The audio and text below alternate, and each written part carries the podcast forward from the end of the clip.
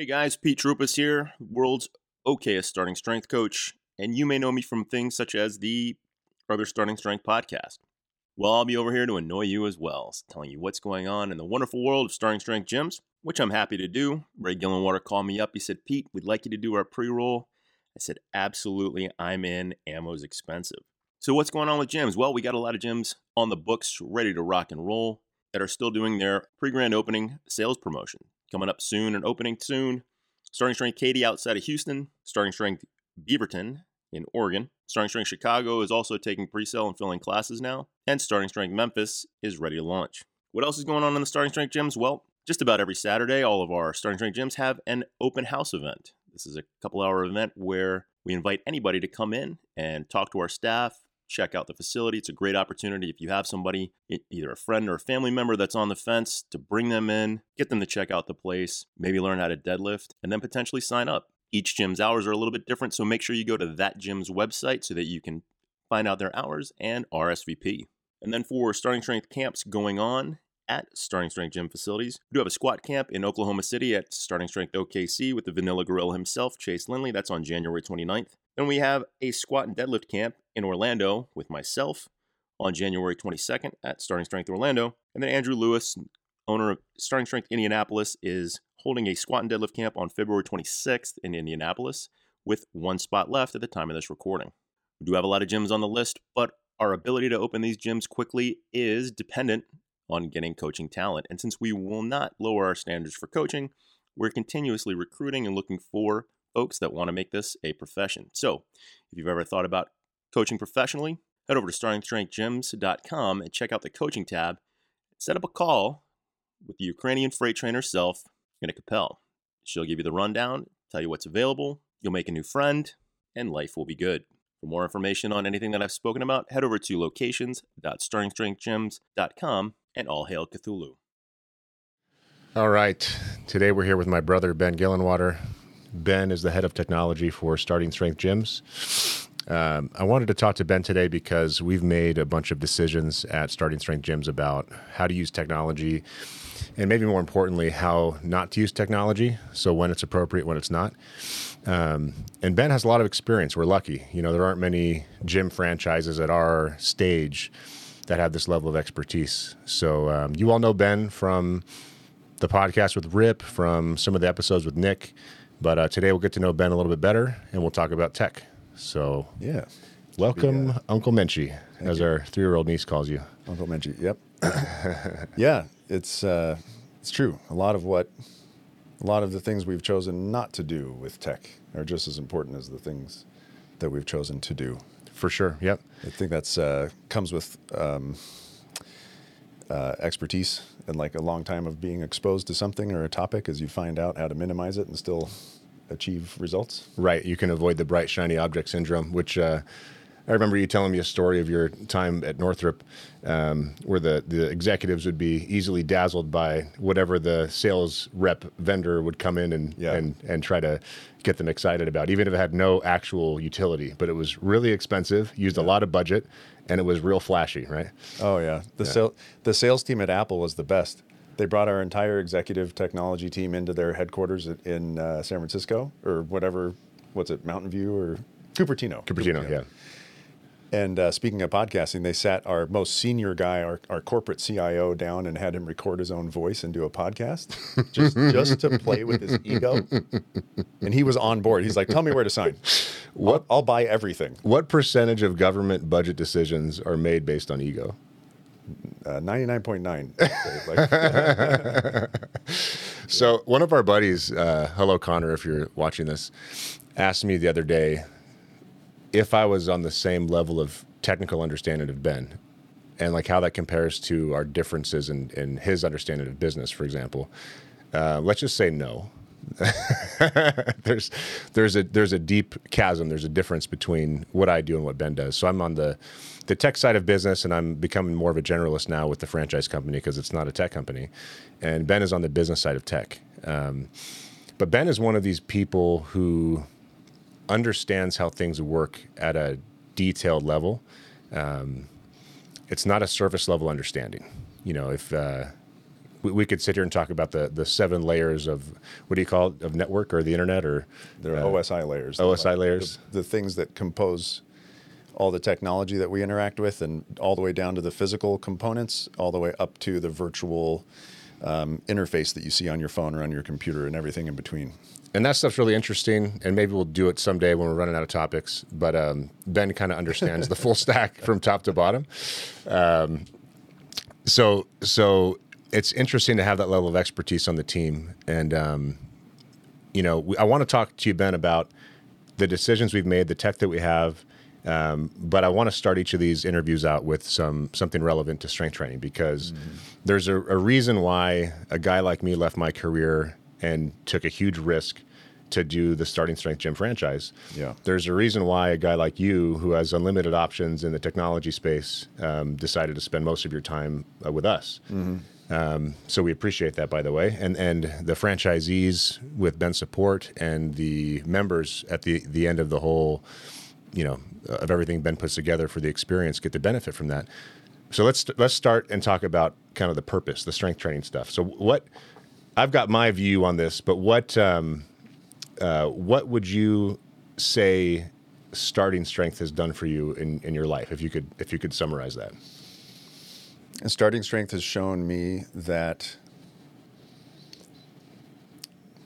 it's a- so it's interesting in the context of technology, right? Like I'm used to interacting with technology in a way where I can take an existing system and adapt it to fit a use case or fit a scenario. But the system itself generally stays the same, and I work within the bounds of that system. But I found that starting strength for me, for my physical my physical system, uh, has allowed me to actually expand the boundaries of my physical system. So it's allowed me it's it's allowed me to physically adapt to to the stresses of having the bar on my back in in ways that I didn't I had no idea that people could get stronger. I thought that people on magazines and in movies that are strong were just always like that. Same. Yep.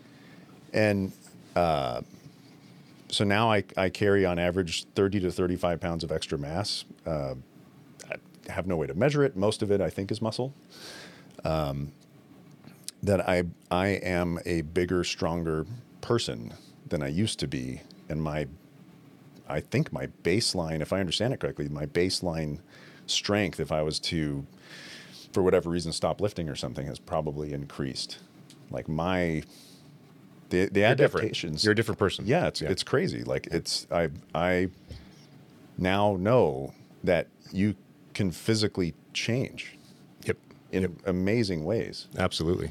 And I, I've I've I I survived a, a pretty intense motorcycle crash um, with basically zero injury. I bruised a rib.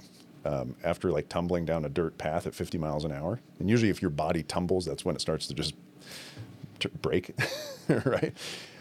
Who knows? I didn't run the test of, of crashing before starting strength just to see how I would have reacted differently. But I think my body is uh, stronger. I'm able to do jujitsu in an environment that's that's fairly aggressive. That uh, I have to imagine that the reason I'm in one piece right now is due to the fact that I have additional uh, muscle mass, stronger tendons, denser bones, all the things that come along with it. Yep.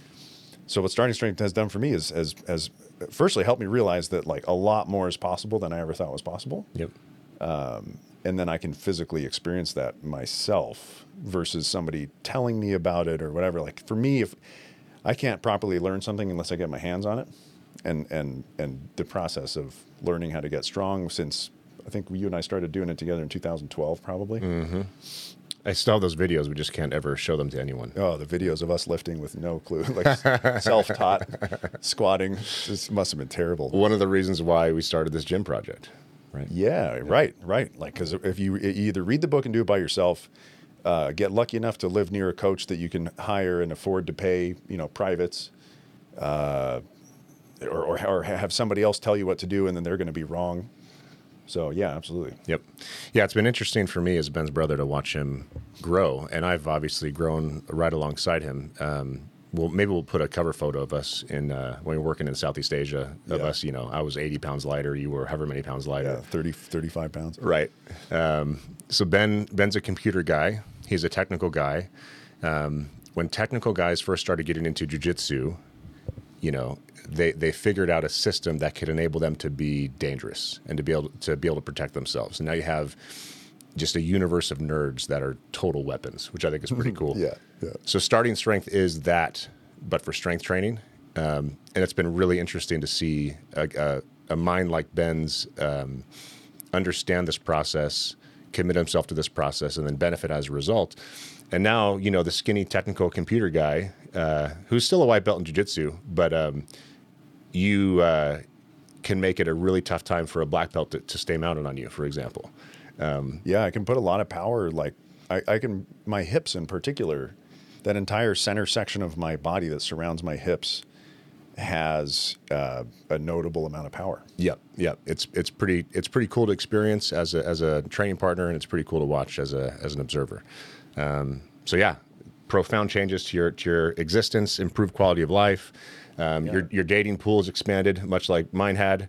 Um, Yeah, like walking walking through the world bigger and stronger and more confident. And because it's the mental thing, you know, Rippetoe and, and everybody involved talks about like the mental component of doing hard things.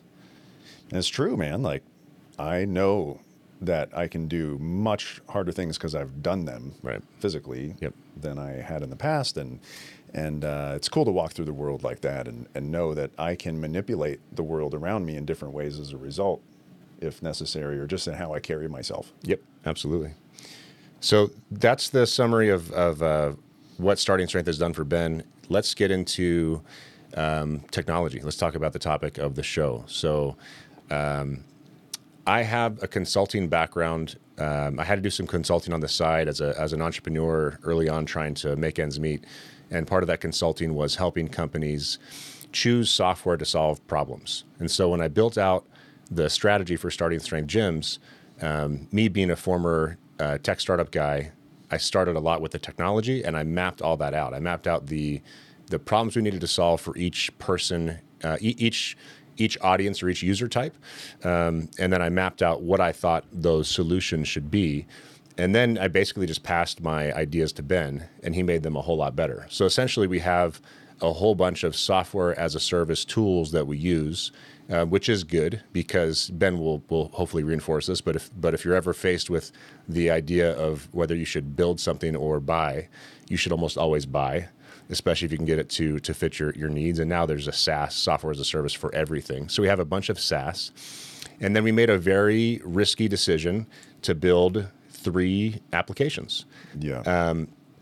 and uh, it's risky because as a new the, the the number one reason why businesses fail is because they run out of money and so if you as a brand new business are saying that uh, i'm going to invest in technology uh, especially if you don't know what that actually means long term because it's not just building the thing but it's maintaining it and upgrading it um, you just increase your risk so we we were very bullish on this venture and we invested a whole bunch of money in tech up front because we thought tech would be a key differentiator um, so Ben, would you mind sharing with us the three applications that you and your team built and what they do?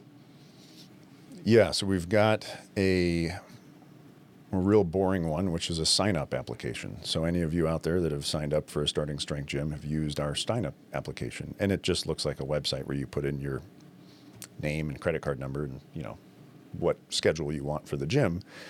But the behind the scenes components of that are complicated. So, there's a sign up system, there is a, uh, a TV system uh, secondarily that shows a couple things. It shows who's we have two TVs in each gym. So one of the TVs shows who's working out in the in the current session. What are their names? What are they lifting today? You know, which lifts, how much weight, how many sets and reps, uh, and then who is going to be lifting in the f- upcoming session. So like I lift in the 415 session at the Boise gym. So when I walk into the gym, I see my name up on the screen with what I'm going to lift that I agreed.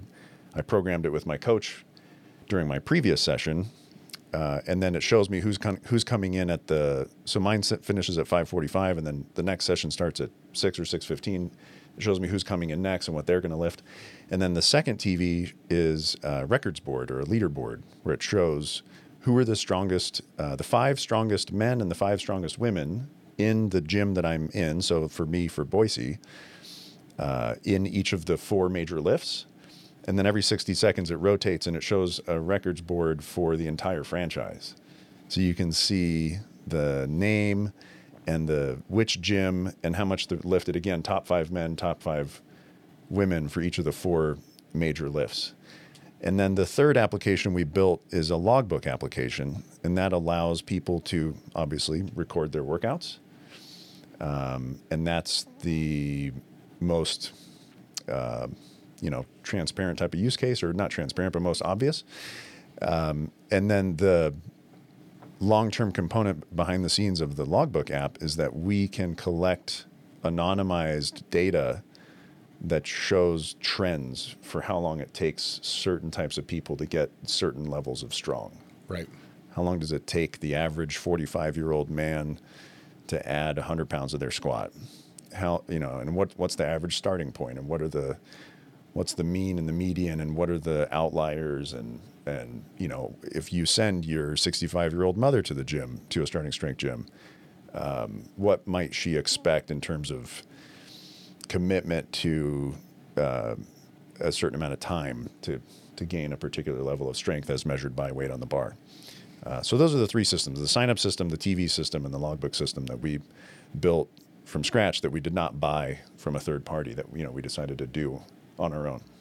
And they cost hundreds of thousands of dollars, and Yeah. the and the expense doesn't go away. No. So this is purely a commitment to um, trying to do things, and that this is actually kind of the theme of the entire company. It's like, okay, we get we interact with businesses that have low standards all day, every day, and we're frustrated by crappy products and services.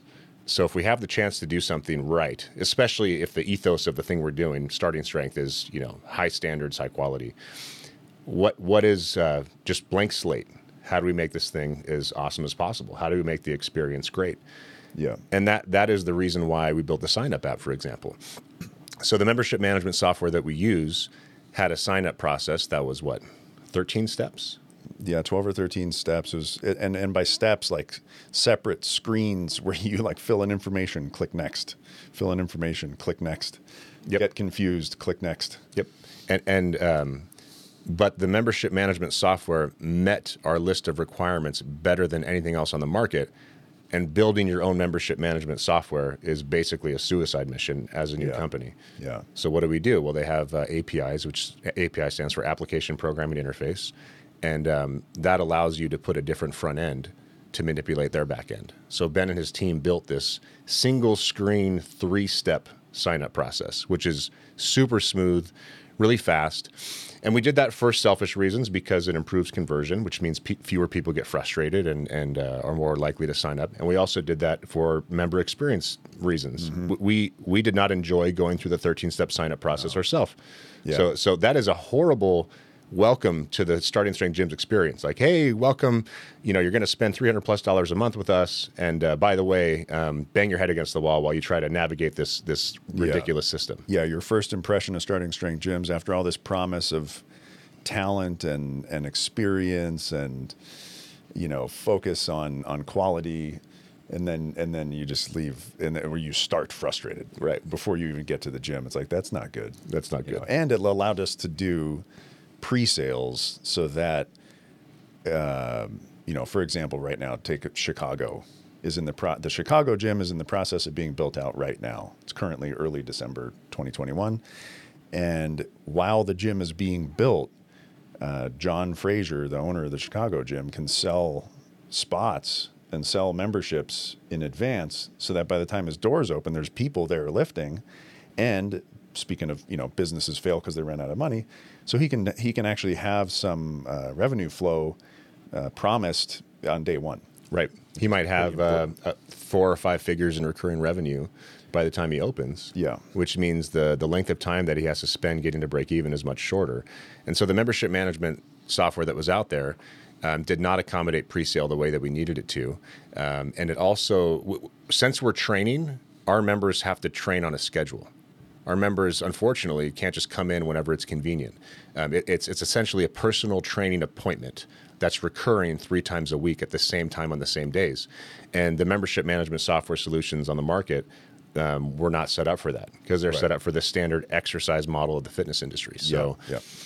so we had to build it. Um, Yeah, and you, and you mentioned something very important, which is the the um, how mistakes in software development can cause financial issues for companies, and this is true actually regardless of the size or state of the company. Uh, technology mistakes can take down the biggest companies, they, and they can very easily and commonly do take down the smallest companies. Um, one thing that I learned, or countries. or countries. That's right. That's right. There's no bound to the failures that technology can present when handled incorrectly. Um, and ironically enough, I learned some important lessons in that regard from one of the most inefficient organizations on earth, which is the U.S. federal government. um, because I, I did IT contracting stuff uh, for the U.S. government for a while, and I learned that it's expensive to build stuff. It's expensive to implement stuff. It's expensive to buy stuff. It's way more expensive to maintain and look after and keep up to date and manage those things year over year, especially come five years down the line. Did you find out that you made a mistake that now requires you to rebuild the thing from scratch? and it's full of bugs and you use technology that nobody is currently savvy on so you have to there's a pool of 25 people on the planet that can maintain your system you know there, there's there's government entities that are still maintaining systems run on a, a thing called cobol which is like only experts in the 70s knew how to manage cobol systems and those are still around you know now granted that's on decades scale so that's different but my objective for us as a small company, and small is relative, right? But like technically speaking, you have like small companies, medium companies, large companies, and we're a small company. I don't know what the numbers are. Like it's so many tens of millions of year in revenue. It depends on the state. It's usually defined by the number of employees. Uh, it's, just, it's defined differently, but small, let's just say, is under 100 employees. Yeah, so we're definitively small um, and have to be careful on all fronts of how much we pay when we buy something, how much we pay when we build something, and then particularly how much we pay when we maintain and manage something. And I was very careful to implement our technology and and and structure our technology choices in a way that we're not going to regret from a fiscal perspective. which is a really good uh, skill set to have in life because Yeah. when you get involved with the enterprise procurement process, um, you learn about this concept called total cost of ownership. And uh, that is a valuable thing to learn just as a consumer, as a person in life. It's like Yeah. the sticker price only tells a part of the story, and you have to look at the total cost of what that thing's going to um, run you to operate and maintain during its its life cycle. And that actually may be several times more than the purchase price Oh yeah. um, which is why Rip always says don't buy used BMWs. yeah, you get to experience the total cost of ownership system. Correct. Yeah, and I mean it's it's uh, and then it, it puts me in a unique position of savvy, intelligent um, franchisees that we work with, who are our business partners and our friends, who say, "Why doesn't it do this? And why doesn't it do that?" And it's like it's a it's a it, it's always a, a a lengthy conversation around total cost of ownership because if we do just what we need to do and don't get too far ahead of ourselves in terms of trying to be too fancy or trying to do stuff just because it's it's pretty or just because it's popular um, then we can keep our overhead low which keeps the company efficient which keeps the gyms efficient which allows us to persist and allows us to grow and uh, therefore allows more and more people to get strong over time because we if we exist as a company then people can lift in our gyms right. Yep. and that that is all that matters. Yep. And so the the fundamentals are in place such that, uh, well, the you know the idea is, and I think we're doing pretty well so far, is that we will be able to maintain that kind of um, trajectory, have the things that we need, and and have a have a very nice experience for everybody involved, without regretting. Uh, like, man, why are we spending 15 grand a month on technology? Like, what the hell, you know? And the nice thing about being able to build this company from scratch is we had the opportunity to make sure all of the uh, incentives are aligned. So when Ben's talking about reducing overhead for the franchise owners. He's he's talking about reducing their actual overhead, not the franchise company's overhead, because the franchise Yeah. owners are paying for the technology. Right. And our job is to create successful entrepreneurs and franchise owners, and we can only do that if they're making significantly more money than they're spending. And so we we have a vested interest in keeping their costs down to keep uh, their their profits as high as possible while not compromising the customer experience. And that is an unbelievably challenging balance to strike. Yeah, yeah, and it's it's fun for me because I've been in the IT business professionally since 1995. So how many years is that now? Like 20, 26, six yeah. years or something. From 95 until 2004, I was a full time, hands on technical. Nobody knew who I was. Nobody knew my name. I spent most of my time in a data center, uh, which I really enjoyed. In fact, I miss that. um, just being my, by myself in a data center and like managing servers and networks and stuff. And so I'm very like technically adept at at managing complicated systems uh, of certain types. And then from that point forward, I started moving into more strategic roles and leadership roles and getting away from like, I'm no longer the guy manipulating the system directly. I'm the guy developing the strategy about how the a bigger team might manipulate a bunch of systems for the purposes of functional efficiency and cost efficiency and stuff. And so what's kind of neat is that working with the gyms is I get to I, I get to play with the hands-on stuff where it makes sense. And so I, I do as much as I can by myself so that we don't have to pay somebody else to do it. And because if I build it myself, then I can structure processes around it that I find to be the most efficient that I can then pass on to somebody else to maintain that efficiency over time as we grow. Um, but yeah, I just I think it's fun because I get to I get to do the strategy and the tactical, and and see it come to fruition in in this bizarre way of like we have all these cool customer case studies of how strong people are getting. And i know that i play a small part in that in how i can do my nerdy shit in the background and do my thing that i enjoy uh, and keep us um, keep us efficient.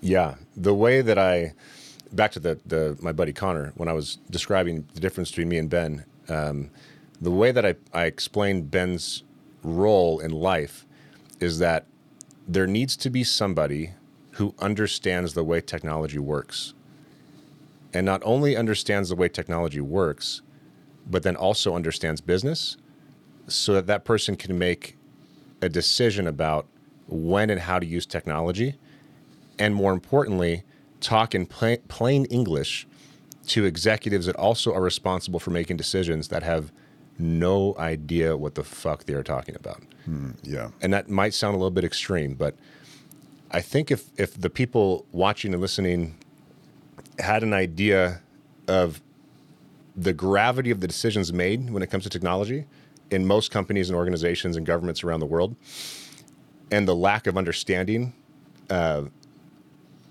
from the people that are making the decisions, Yeah. they would be they would be deeply disturbed. Oh, so I mean, it's it's something like it's very. It's actually I try not to think about it because it's very frustrating Yeah. to me because I because I do know how it works and I watch uh, important decisions get made that are clearly uninformed.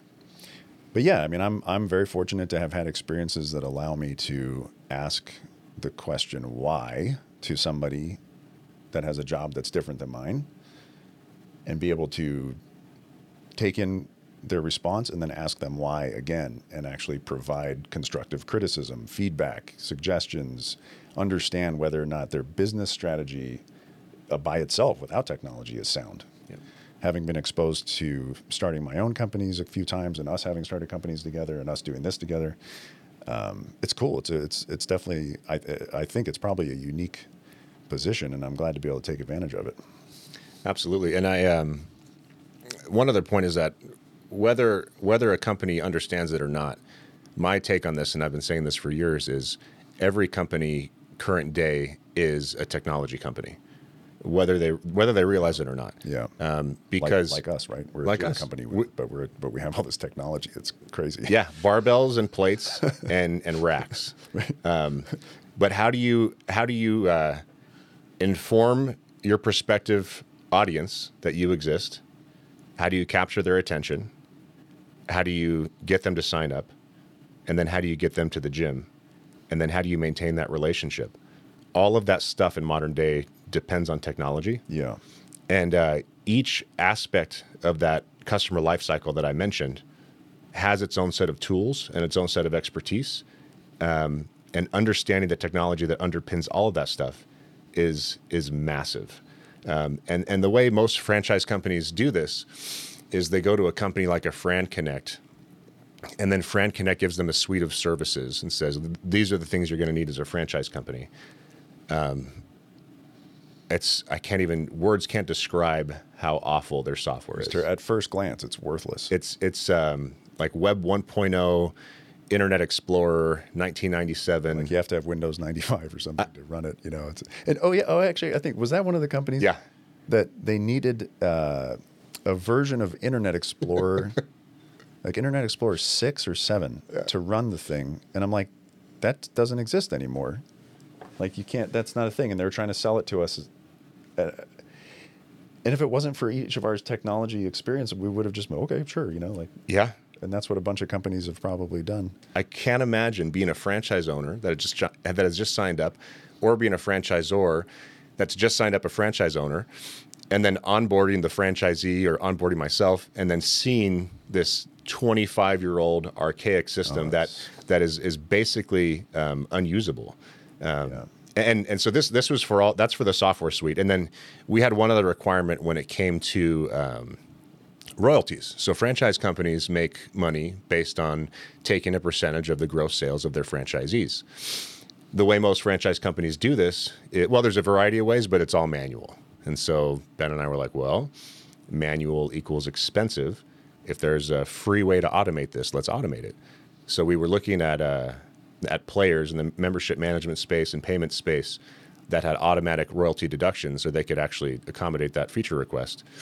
Uh, and um, the the implications of using the software that was proposed to us from a member experience perspective are such that I think it was called ClubReady. And I'm shitting on these guys because guys, you need to get it together. Like you cannot this is you can't be happy, as our buddy Frederick says. You can't be happy with this. uh, and FranConnect in particular are, are quite spammy in their sales process. So you guys deserve the uh, the shitting on. Um, but but the, you you cannot when, when, when customers are used to going into a coffee shop, flipping around an iPad and tapping a few things and entering their credit card and like no thought, nothing, it's just all usable. You can't then take people that are used to that experience and then pull them back 25 years and expect your franchisees or your members to be happy. Um, well, I think it demonstrates like it wouldn't sit well in my stomach to even propose that anybody affiliated with us would use such a system because I think it basically shows that we don't give a shit. Yeah. Yep. But we do give a shit. Yep. And so we've made things a little more difficult on ourselves as a result. Much, much more difficult. But how do you, you know, it, it, there's all these companies that I just, I, I, look and I'm like, these guys don't give a shit. Yeah. What it comes down to is is uh, the difference between purpose and um, well, well, just it's purpose. If your purpose is simply to make money, um, you will be motivated to make to take shortcuts like that. Yeah. The the my business philosophy has always been that people that are in business to just make money, there are plenty that are successful, especially at the venture capital and private equity level. They're just you know soulless uh, machines of of turning profit. But the ones that are inexperienced to make these decisions, um, are not thinking about the thing that's most important, which is the experiences of the people involved in the business. Yeah. Um, and if you if you make decisions that sacrifice the experience and make it worse, those are short-term decisions that will bite you in the ass later. So this is why we are lucky to have Ben helping us out, and this is why we made all these expensive technology decisions from the outset. Indeed, and I, I see I see it everywhere now. Like I, I it just. Uh, you can tell when a company has outside investment versus when it doesn't. Most companies do because not everybody has a pile of cash laying around to start a company, right? Like you have to take on investment. That's very that's very typical and expected. But you can you can just well you, you, you have an experience with the company, see how soulless it is, and go like ah they must be private equity backed. They must be uh, publicly traded. They must their their incentive structure is so far removed from customer experience or employee experience or culture or anything that's just it, it's glaringly obvious and it seems to me like that's becoming just all the more commonplace with every day that goes by it seems like uh, the bar is being lowered consistently. Yeah. With um, the amount that people give a fuck, um, with the amount that people care about their jobs or their purpose and what they're doing productively. Um, and I think a, a lot of it is due in part to technology. This is a bit of a tangent, but it feels to me like people's attention spans are so much shorter, myself included, based on just the constant stream of stimulus we have from these devices in our pockets. And Ben and I know firsthand from being involved in technology for so long that the people making these applications and sending you these notifications don't care about your quality of life. They care about capturing your attention because if they can capture your attention, you can become engaged. If you become engaged, um, you can then be served advertisements. And that that that simple fact of modern life it has such a profound impact on how we operate as a global system of humans that it's actually hard to fully quantify or wrap your head around. Yeah, yeah. It's an attention economy. Yep. And it's um, it makes sense and it sucks. it's it, like I get it, I understand it. I, don't, I don't like it. Yep. You know, but And the, the only way that we can fix that is to pay attention to things that, that deserve our attention and, and cut out the junk food bullshit from our daily attention gathering uh, fight that, that all these different companies are having over our, you know, our eyeballs essentially, right? yeah. And the best thing to do about it is is to do it whatever you do, you do it the right way. So then let other people do stuff the wrong way and let them have the wrong incentives and stuff. But you know, we have found ourselves in a wonderful position to do stuff the right way with a bunch of other people that want to do stuff the right way and put enormous amount of passion and we care about the outcomes and we care a lot about the people. The people, I think Ray and I, I know for sure as as brothers, I can say this confidently. Like people are like number one for us. Like we're not going to do anything that wrongs the people that we're involved with, and that includes everybody that deals with us from uh, the people that we work with to the people that uh, pay us money to, to get coached at our at our gyms. We take that trust very seriously. Uh, yeah, it's paramount. Um, and uh, so that's the right. That I think that's the way to solve the problem is just hopefully more and more people will start to get shocked by this crazy way that things work and you know be like ah be all the more passionate about doing it doing it right even when um, everybody else is not. Taking pride in your work and doing things with care kind Yeah, of stuff. Yeah. yeah. Do you want your website to be like Chase Banks, where they, you know, hired a low low cost overseas team to build something that makes absolutely no sense, doesn't adhere to enter any standard design or user experience standards, um, and is just just uh, actually difficult to achieve your goals when you sign in, uh, or do you want to take the extra step and and you know if you're not building a website, whatever it is that you're building, is it is it actually with the right intentions in mind, and and uh, are you proud that it's it's your best work, right? Yeah, and will you survive having not drowned yourself in uh, technical debt and uh, financial debt as a result of technical mistakes? So from from here, I've covered the main things I wanted to cover. Um, let's go wherever you want to go. We can we can talk about um, stuff on the roadmap that's kind of cool. Um, we can go further into some of the topics you've already covered. You know, for example, we can we can talk about. Uh, uh, some examples of the true implications of technology decisions that are being made by companies and governments around the world, and what that means to people like us that are actually not involved, um, but our data is. Um, any anywhere you want to go from here is fine with me. I mean, I like talking about what we're doing because I think it's fun. And uh, one of the, you know, it, uh, so I think about every every time we have somebody that's interested in uh, opening up a starting strength gym. You know, you talk to them, I talk to them, Jen talks to them. We, we have our, our leadership team in the franchise company. We, we talk to everybody that's involved because they are, um, for uh, I guess one way to put it is they're asking to join our family. And so we want to make sure we're going to understand each other and enjoy working with each other and stuff. And one of the common ways that I structure my conversations it, when I share with them, what are we doing with technology? More importantly, why are we doing it? Um, is uh, that I, I like to break things down into two pieces customer acquisition and customer retention. And, and, and, I, and I find that um, I've learned this lesson the hard way that uh, especially as a technology guy, a lot of technology guys, as far as I can tell, think that the technology and the product and the, the thing that you're selling is the most important thing. And in fact, it's quite important, of course, it's very important. But actually, from a business perspective, it's secondary to being able to get people to pay you for that thing. Like you said, finding all the sales and marketing stuff. And so um, I've, I've learned the hard way that sales and marketing is extremely important. And so I categorize in my head all of our technology work into those two buckets customer acquisition, customer retention. So, customer acquisition is sales and marketing. And how do you ethically conduct yourself in a way that can communicate like, hey, here's what it is that we have to offer. Here's what it is. Here's how it might help you. And here's why you might want to come talk to us. No hyperbole, no bullshit, just straight up. Straight up, these are the problems that we propose to solve. And if these problems resonate with you, give us a call. You know, we've got some experts on board that are good at solving those problems. And then customer retention is the product, and in, this case, the service of coaching and, and the things that facilitate that service. And that's I call it customer retention because if you're happy with the service you're getting, you you will stick around. You want to continue consuming that service or consuming that product. And so I always have those buckets in my head of like where does something fall? So that if somebody comes with an idea of like hey i think we should build this or i think we should add this feature which of those buckets does it go in? And which of those buckets currently needs the most support? Which like really the the broader one of our ray and i both one of our favorite questions is um, uh, what what problem does it solve? What problem are you trying to solve? Mm-hmm.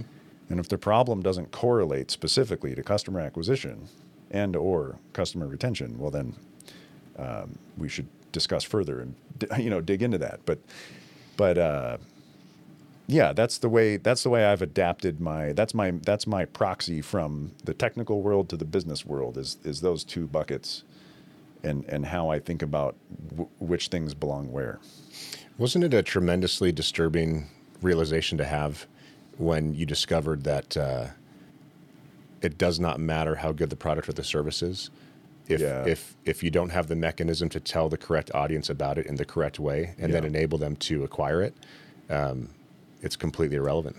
Yeah, and in fact, it it it, it uh, colors the way that I view the world because I see sales and marketing efforts by other entities, other companies, and I recognize them as such. And I recognize the fact that whatever they say may have nothing to do with what it is that they're selling. Right. Because they, they know what you've just pointed out, which, by the way, if all technologists in the world understood this concept, we'd be in a much better situation. right. Which is uh, their goal is just to get you in the door. Yeah. And and most companies will do whatever they have to do to get you in the door. Oh yeah. It doesn't matter slimy as can be. You know, Yelp is is like one of my favorite. Talking about you know speaking poorly of other companies. hopefully, ho- hopefully the the Yelp uh, uh, support person that I'm currently have an open ticket with doesn't see this in time to to uh, not close my ticket and support me. But but um, a Yelp salesperson call, and if any if anybody watching is a business owner and you you've created a Yelp profile, you'll understand what I'm talking about. The moment you put in, because you put in like they tell you, okay, where's your shop, right? What's your address? What's your phone number? What's your website? So then they call you, and so they called me yesterday because I created a Yelp listing for one of our new gyms, and uh, they the the woman started off the conversation with. Uh, hey, yeah, I see you guys are opening up a new gym. Um, just curious if you're trying to get new, you know, an additional business, or if, or if you uh, you're trying to grow, or, or, looking for new leads, wasn't it? Or, look, or yeah, looking yeah, yeah. for new leads. Yeah. And I just laughed, and I was like, "Have you talked to any business owners that have said no?"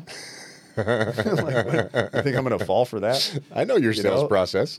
so I, I, I, see it for what it is. I, I understand that you're on the sales team. I have nothing against you personally. I hate the company you work for uh, but I don't hold it against you. And I understand your job as sales and marketing. I realize that it has nothing to do necessarily with your product. Um, you know, but then when you find those companies that line those things up, you know, like we were looking at Filson the other day, a clothing company. They've been uh, making clothing in, in the state of Washington for 120, 130 something, 1890. Whatever. They still make all the same stuff they've been making forever, and they still make it in Washington, but with real people that care and their sales and marketing lines up with their products. Like they're all aligned. Yep. And um, it's a beautiful thing. Whenever I find a company like that, I'm like, I, if I if I had a bunch of money, I would give it to you and buy all of your stuff. Yeah. because I, you know, I love that. it, it would be a uh, a real fun episode of some kind if we could record all of the franchise owners' conversations with the Yelp reps, You're right, because they all get called by Yelp. especially Jay Livesey. Um, Jay's pretty fun with these guys. The guy out of Denver, because Yelp is uh, is basically an extortion ring. Yeah, that's dirty, man. They're gross. Um, they they are not ethical, and their salespeople uh, are extremely aggressive. Yeah. and uh, the conversations are hilarious. They, and they, they try to lie to me about technical things, and I'm like, listen, man, you've got the wrong guy. It's like, what's that Parks and Recs guy's name? Uh, Ron Swanson. Ron Swanson, yeah. I know more than you do.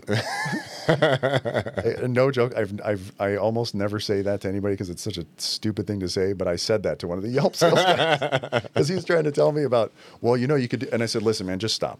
I've been doing this for longer than you have. I don't need your advice. Yeah. And he refused to take me, put me on the do not call list, and started yelling at me and stuff. yeah, yeah, know, it's uh, amazing. It was yeah, it's a special. That's a special company. Yeah. Um, this is the social credit score for your company instead of as an individual. Yeah. And the the the organization that that sets the standards, policies, and practices for your company's social credit score is completely corrupt and has the wrong incentives. Uh, Well, yeah. I mean, it, it, it, it tells you everything you need to know about the leadership team at a given company when people behave in a certain way, yep. bad or good. Yep. Yep. You know, when, when, when people behave in ways that are that are upstanding, their leadership team is most likely upstanding. And we try our best, I think, to uh, to be one of those. So let, let's get into the woods, uh, uh, weeds rather. Uh, we can stay out of the woods, although your shirt would apply. Oh, all right. Um, let's get into the weeds of some of the tech in the in the gyms, other than the the apps that you've you've built. So um, let's talk about the sound system. We'll give a shout out to our, our buddy Patrick Spence at Sonos. He runs that company now. He used to uh, be one of my managers at BlackBerry. Um, uh, you've got some interesting. You've gone pretty deep on lighting. For example, so for those of you that have stuck around this long, I'm guessing you'll want this level of nerdiness.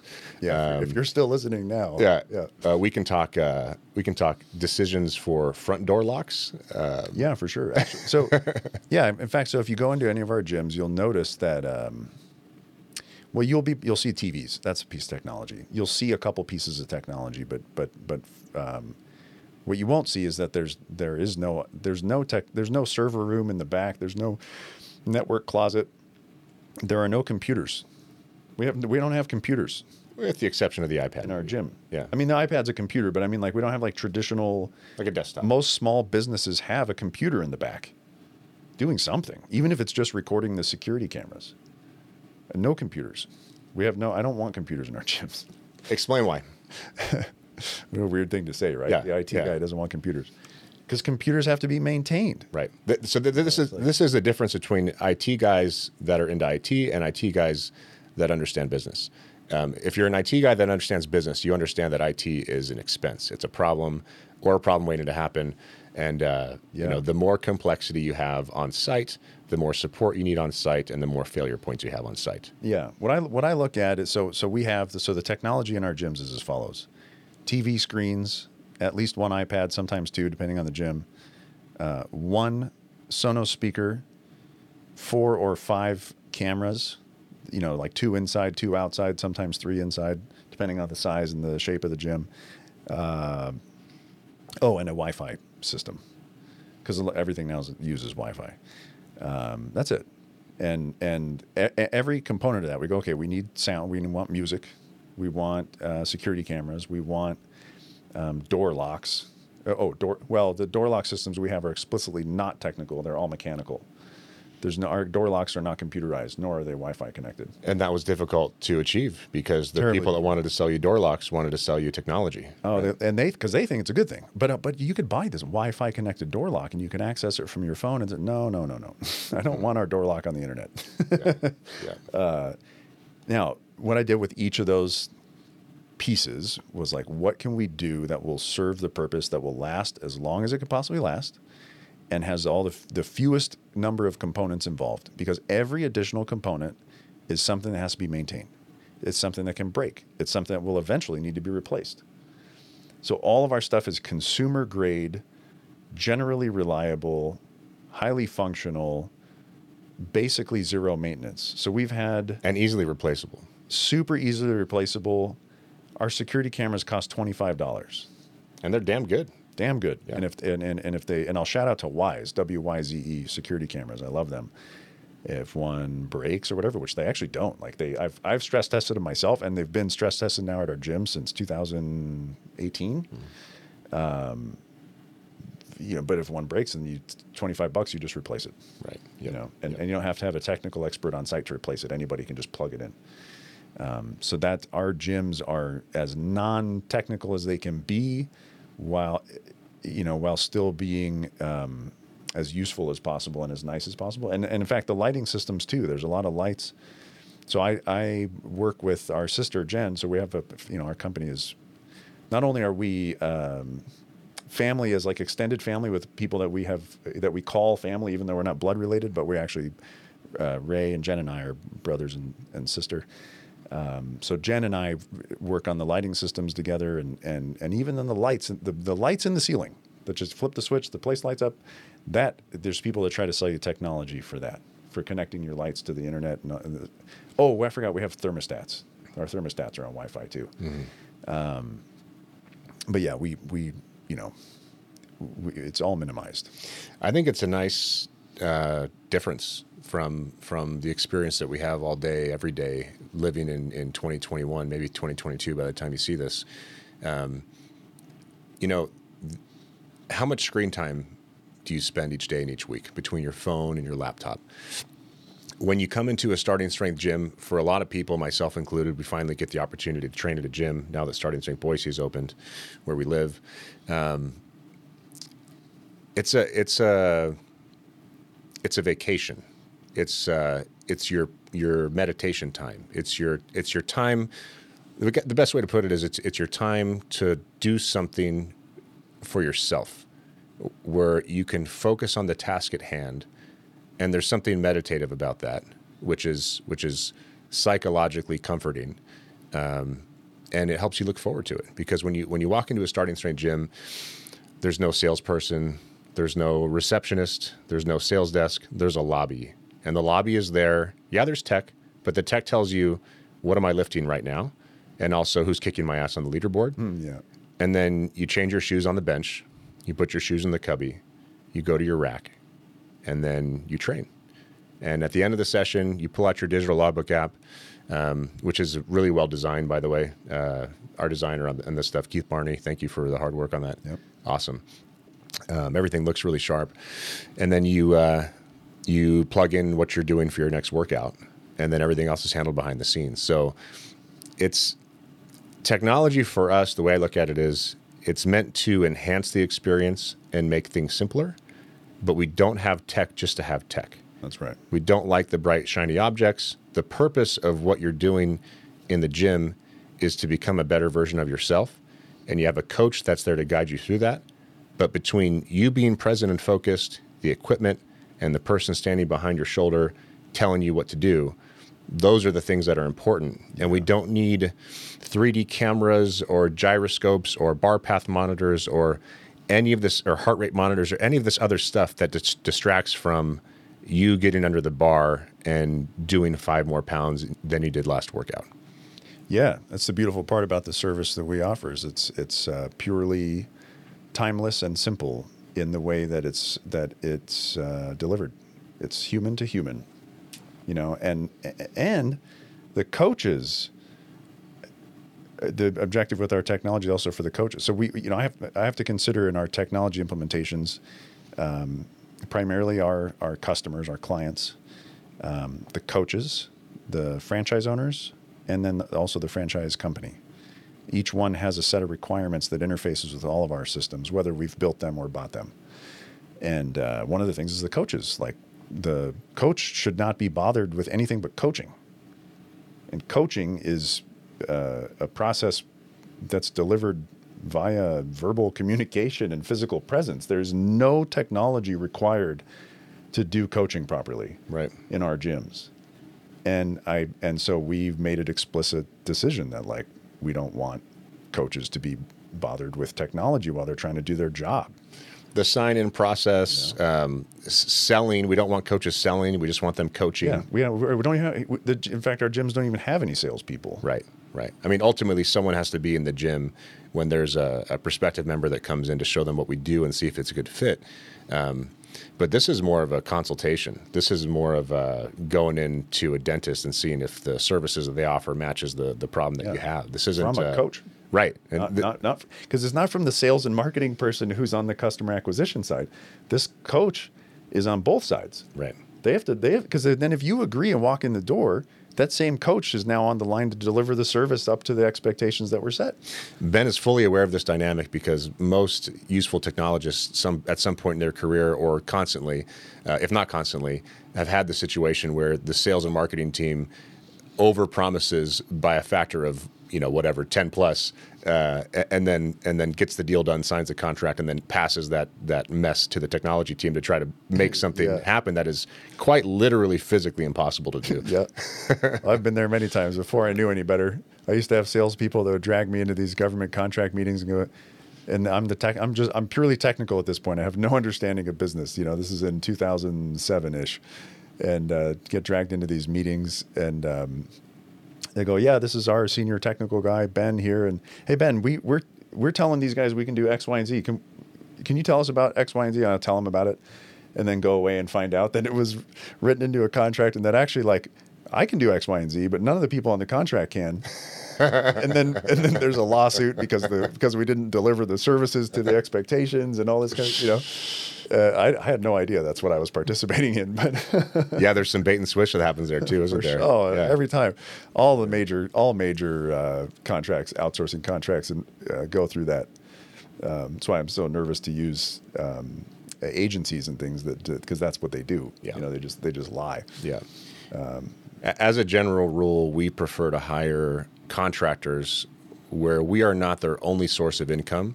Um, they do what they do for a living. They've been doing it for a long time. They're professionals. They're experienced, and they don't have an agency between us and them, because the agency is another layer, and more layers equal, equals more expense and additional communication breakdown. Yeah, it's a telephone game. Yep. It's a telephone game with bad incentives. Yep. Exactly. you know, Exactly. I don't know if I don't play that game. So whether it's marketing or sales or you name it, we uh, you know graphic design. Uh, Yeah. we like working with the person that does the work. right. I don't need a proxy. Right. But yeah, I say you know going back to the simplicity of the gyms and the and the, op, the and our simplicity of our operations with respect to technology, I think we've done really well there. You know, um, because the technology does exist.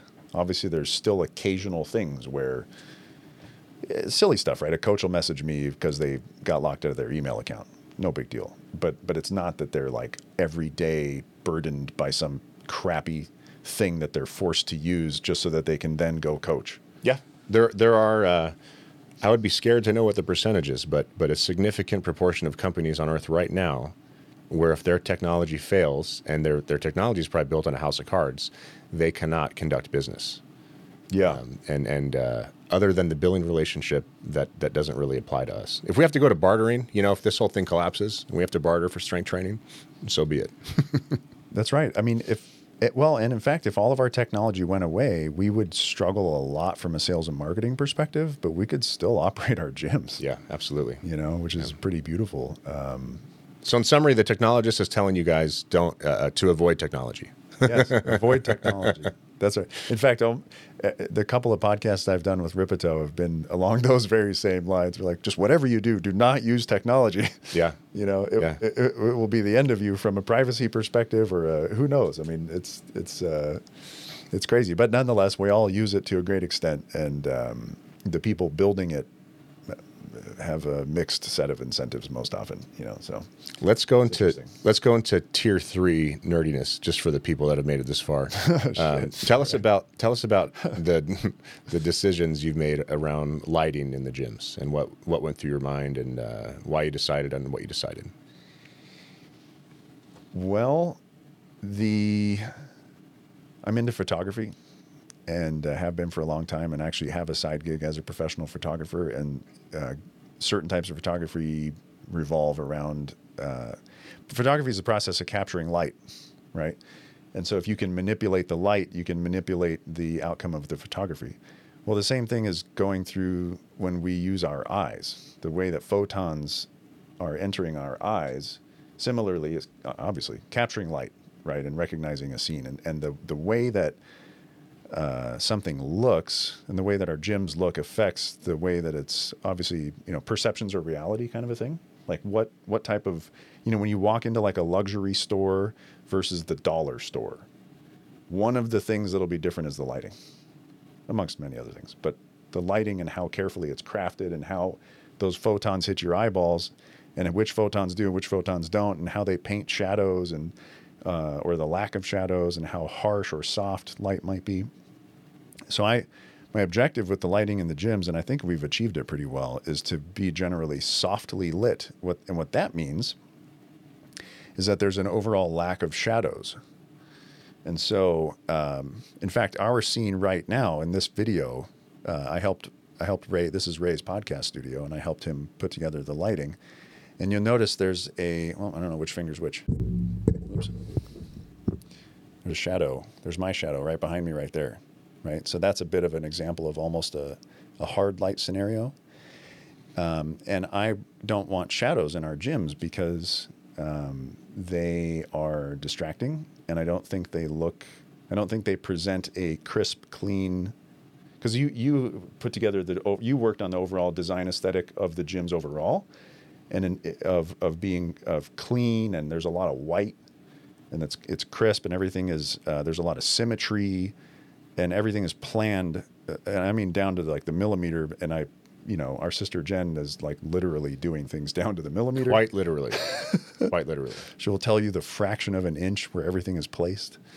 And um, along those lines, I, the shadows uh, present, the more shadows there are, the more dramatic an environment can feel.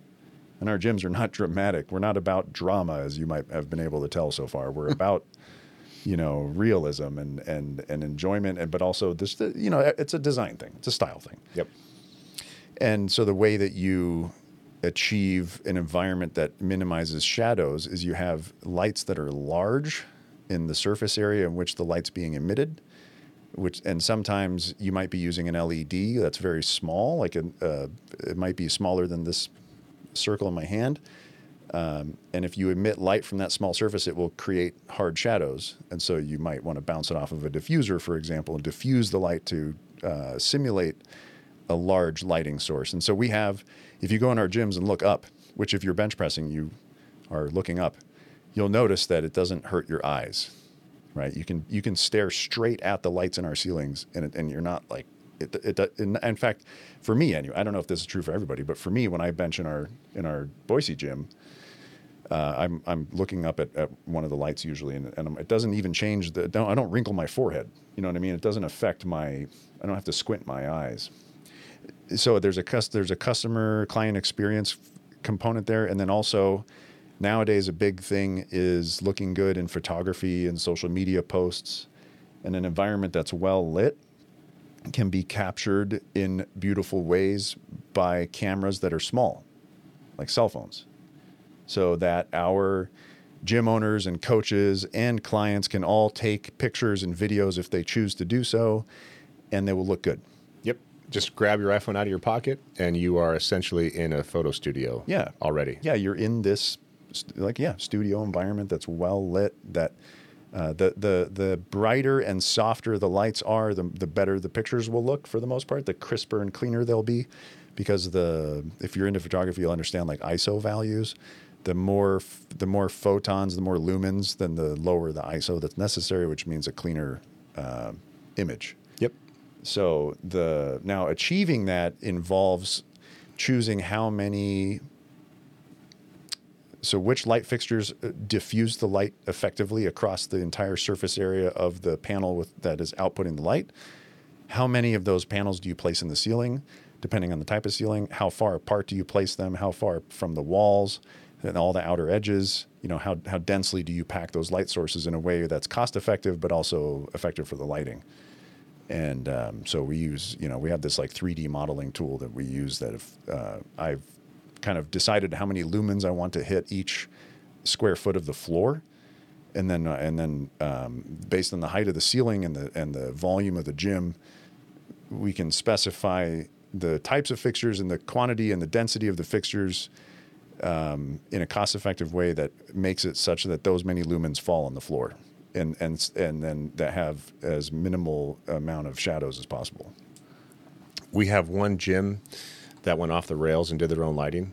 We won't mention who because we, we love the guy and he's uh, doing a lot of good things. So yeah. no no need to uh, mention the the the minor fuck up, but we just we just like to poke fun. we like to poke fun. Th- this gym does not have the lighting that we have as our standard, and it's pretty obvious when you look at the photos.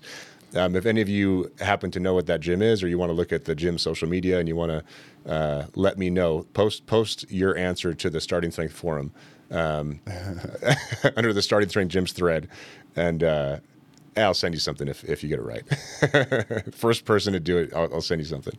Yeah, that that is. I, I'm glad you brought up the lights because it's just one of the. Who knows how many things that we consider to the finest level of detail, Right. Because it matters. Right.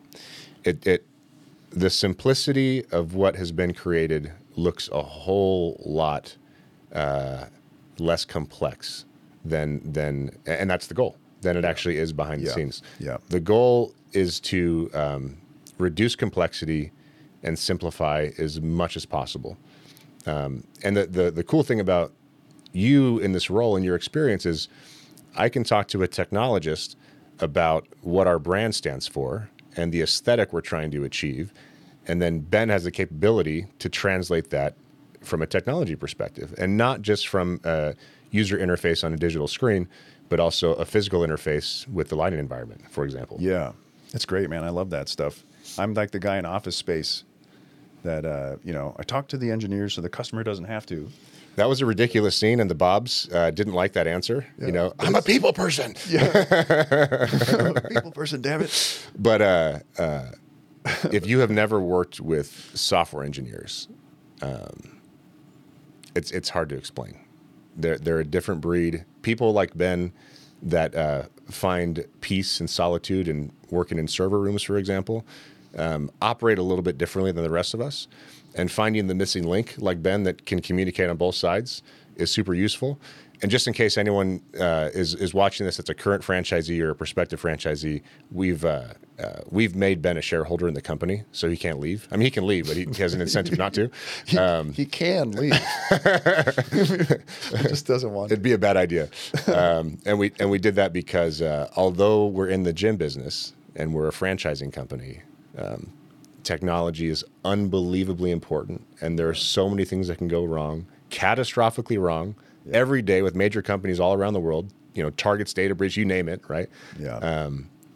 And uh, we're there are not many people on earth like Ben, and we're really lucky to have you. So thanks for what you do, man. I think it's just great. It's so fun, man. We get, you know, I get to help people get strong. My favorite thing, and, and I know other people have said this is involved in the business. My favorite thing is when the older uh, women that are part of our client base get strong. Is my favorite thing, man. Like it just, it about puts me to tears every time I see the, the case studies, you know, on these wonderful women that, that that you know, I don't know how else to put it. They have the balls, you, you know, to go do a thing that's that's otherwise scary. Yeah. and that their friends are like, "Oh, you can't do that. You're gonna break your back," and blah blah. You know, it's like, no, no. And they're the toughest ones in the gym Oh, most of the the- time. oh, it's the complain the, best. least, they grind the hardest. There's Um, uh, Pam. I, will just use first name just for you know to be respectful. But uh, Pam, and I hope Pam watches this in our gym is uh, one of those women who is such a badass.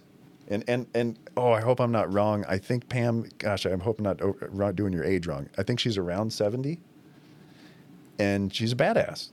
And and I and I lift with her twice a week, and I and I watch her struggle through, but but cleanly. Like she executes a good squat and a good bench press. The other day, I see all these like muscle fibers ripping down her forearm as she's bench pressing. I'm like, dude, Pam, you know, like, you're getting jacked. So, uh, anyways, I just love it. how long was that uh, that final rep of her 130 pound deadlift the other day, which is of course her PR. She's It- still doing a linear progression. Oh, she she she will drag that bar up her legs until it's done. Yeah, I mean, she puts effort, man. Yeah. E- unending effort. And Paul was thinking that uh, that thing wouldn't go right because it was just and her husband too, Dave, is hilarious, and he's he's doing a wonderful job himself. But I just, for some reason, it's the women that I just really get a kick out of, Yeah. out of watching. One of my favorite case studies, by the way, is this gal Kathleen out of Denver. So if you're looking for YouTube content to watch, go check out. Type in uh, Kathleen starting strength. That should pop right up.